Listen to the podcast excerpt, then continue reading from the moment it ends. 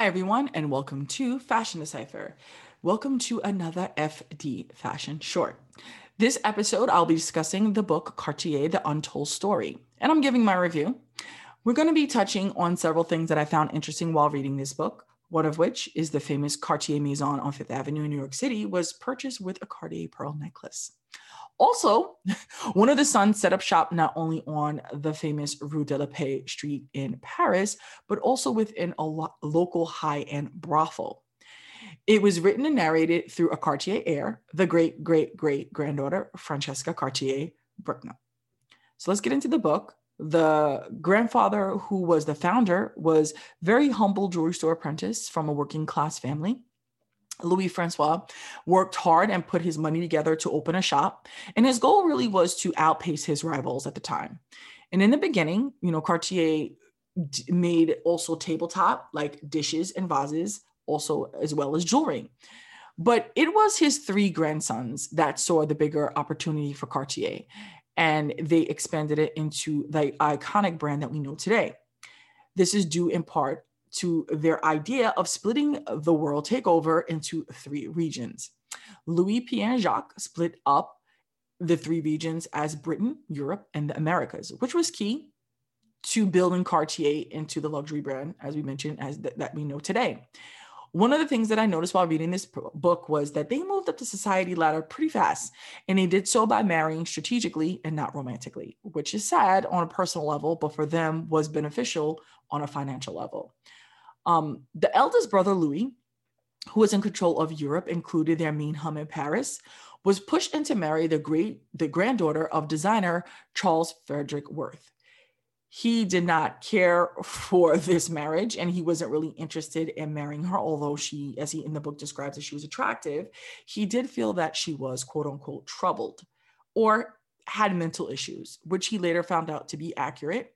And if you are not sure who Charles Frederick Worth is, let's do a little background on the designer. Charles Frederick Worth was a fashion designer that founded the House of Worth and is considered to be, to many, to be the father of haute couture. He was the first to use live models to sell his garments to his clients, and he sewed labels into his clothing. This action was how he turned the House of Worth into a more social meeting setting than just purchase and buy and leave. The Metropolitan Museum of Art holds many pieces from his archive of the archive collection of the House of Worth. So if you get a chance to go onto the Met website and view the works they have online, just type Charles Frederick Worth into the search box and you can take a look at some of the items. But back to the book. The union between Worth and Cartier brought in a dowry.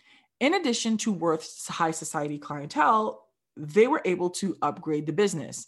Directly after their marriage was cemented, Cartier moved down the block from the House of Worth on Rue de la Paix. This connection between the two brands were genius. Um, after a woman gets fitted for a new gown at the House of Worth, she could then found, find a pair of earrings or a necklace or a bracelet to pair with the dress at Cartier. Louis was not happy at home you know as he he said er, you know in the book he knew that she just really wasn't mentally stable his wife so most of the time he stayed out and he networked for cartier in the night scene in paris his second office was at one of the nightclubs or a brothel um, i think they call it maxime's in the book and it was a place where wealthy men who were married met their mistresses. He found ways to make at least two sales every time. Most of men bought jewels for their mistresses while there, and then a guilt gift for their wives at home because they're cheating. One time, the book des- describes that a Cartier sales professional asked the client's wife about her new purchase when she came into Cartier. The wife had no idea what the sales professional was talking about. And that's when the sales professional realized that he made a gross mistake and tried to backtrack, but it was too late. And Cartier lost a client. After this incident, policies were put into place to keep the discretion at every level. Um, Louis created a special filing system to accommodate buyers that were purchasing for their wives and their mistresses. The new policy of the filing system it was where the receipts were sorted by the recipient, not the purchaser. So if you were speaking to someone who came in, you knew who got what, but not from whom.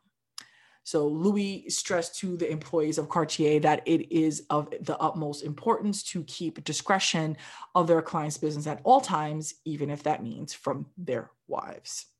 And I know this to be true because I know several people in high end luxury retail and within high end luxury jewelry retail. And they always tell me stories about how many times that they encounter men who come in and shop during the holiday season or during Valentine's Day, and they do the double gift and they purchase something for the wife and they purchase something for the girlfriend. Most times it's from the same collection because a lot of men don't want to not know the item that they're purchasing or confuse the two. They tend to get the wife the necklace or the girlfriend the bracelet or vice versa. And I guess at the end of the year, between birthdays and everything else, each has the same collection. Um, they pay in cash and they do not provide names or addresses. And that's the kind of way that this goes on. So it's true then and it's still true now. Sad but true. Jacques Cartier, brother of Louis Cartier, took over the London division of the Cartier brand, and he was the one who traveled the world to find the exquisite gemstones for Cartier. He connected with the Maharajas in India and learned the technique of carving stones. After his visit in India and he saw this, Cartier began to carve gemstones that Jacques found in India, such as emeralds, sapphires, and rubies. This is where Cartier's Tutti Frutti jewelry collection was born. It is one of their signature styles. On the Cartier website, it says of the Tutti Frutti collection, emeralds, rubies, sapphires, carved or sculpted into shapes of leaves, flowers, or berries, or cut into fluted beads. These stones are emblematic of traditional Indian jewelry, came to inspire Cartier through never before seen color combinations. And these color combinations are emeralds green, sapphires blue, and of course, ruby red. So outside of India, no one was really mixing these three colors together until Cartier uh, expanding this look with the Tutti Frutti collection all over the world. Um, Jacques and Louis' other brother, Pierre Cartier, he was the one who took over the America division. And he really knew how to read his client. You know, his instincts were always on point when it came to understanding the wants and the needs of the Cartier client. And one of the most famous sales that Pierre had made was securing the Maison on 52nd and 5th Avenue in New York City. Maisie Plant adored a piece in Cartier, and Pierre took notice because her husband was philanthropist Morton Plant at the time. The item that um, Maisie Plant wanted was a double strand pearl necklace. Maisie told her husband that she desperately wanted this item, and um, her husband told her that they couldn't afford the piece. But he wanted to make his wife happy. So, what he did was offer Pierre a trade. And this was around the same time that Pierre Cartier was looking for a New York City home for Cartier. So, for the jewelry that his wife wanted and he and she fell in love with the double strand pearl necklace plant proposed a swap to pierre for one of their mansions on 52nd and 5th avenue. It is still owned by cartier and is um, landmark status. This is and still the new york city headquarters of cartier the main headquarters the maison and it just went a two and a half year renovation that was completed back in 2016. If you are in New York City and once COVID restrictions are lifted and you want to go in and take a look, it's beautiful in there. Definitely check it out. But in the book, it says, you know, this kind of deal, it wasn't as absurd as it sounds today. Bruckner's grandfather talked about this, Jean Jacques Cartier. And he says, you know, buildings, after all, could be built or rebuilt but finding enough good quality, perfectly matched pearls for a necklace, well, that could take decades. So basically, Jean Jacques Cartier was saying that the plants had the better end of the deal, but kind of think the Cartier does because that building is iconic. Another interesting purchase that Pierre made was buying the Hope Diamond. Yes, that Hope Diamond, the one that's cursed. Due to the curse, it led so many jewelers not to purchase the stone. The curse goes as follows There was a curse that was placed on the blue gem when it was removed from an idol in India. The curse is it's not only bad brings bad luck to the person who wears it or touches it, but also death, which is severe here. but this did not deter Pierre from purchasing the diamond for the Cartier brand. Pierre thought that the notoriety would work for, in Cartier's behalf, which ended up to be correct. Pierre found a purchaser for the Hope Diamond, which was Washington Post fortune um, heir Evelyn Walsh McLean, you know, his wife. Pierre told her about the history of the diamond, but kept the curse secret. And while telling her so, kept it under wrapping paper. This technique worked because she insisted that she needed to see the diamond because more and more it built this intense curiosity up. Um, once Pierre, re, you know, revealed it from outside of the wrapping paper, she wasn't happy with the setting. So Pierre had the diamond reset in a more modern style of that time. Evelyn agreed to purchase the stone, but soon learned after about the curse and they wanted to back out the deal.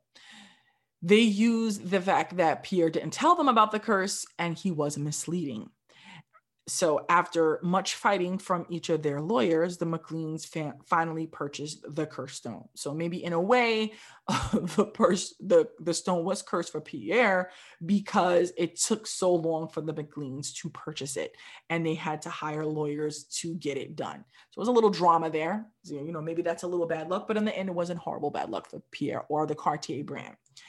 After Miss McLean, which is interesting to me, after Miss McLean passed away, she left the stone to her grandchildren until the eldest reached the age of 25 years old. This is what she left in her will.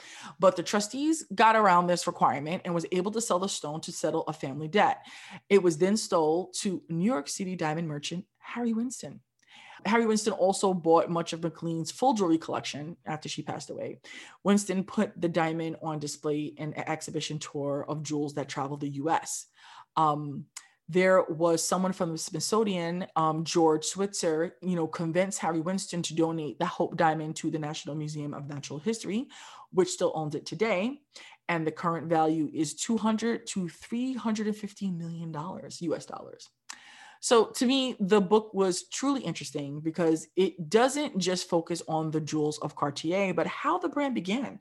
You see the desire and drive behind the grandsons as they social climbed and built their reputation up from um, interacting and connecting with royals, celebrities, and let's not forget prostitutes.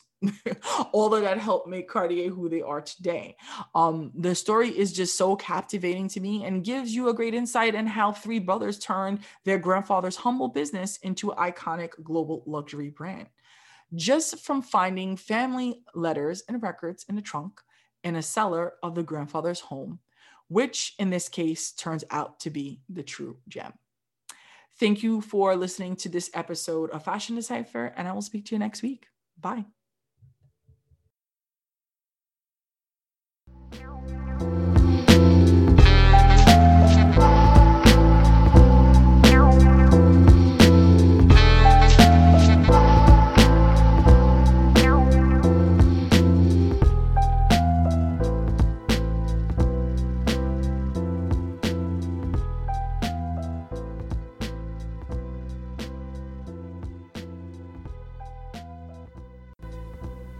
Guys, it's Sean. Make sure you visit our website, fashiondecipher.com, to get a visual on what we're talking to you about. Check out pics from events, of guest speakers, and exhibits. If you miss anything we post, you can visit our archives page. Also, while you're there, hit that subscribe button, leave your email, and if you like, a comment. Tell us what you think or what you would want to hear on an upcoming episode. Don't forget to follow and friend Fashion Decipher on social media. Check out what we're up to. Speak with you next week.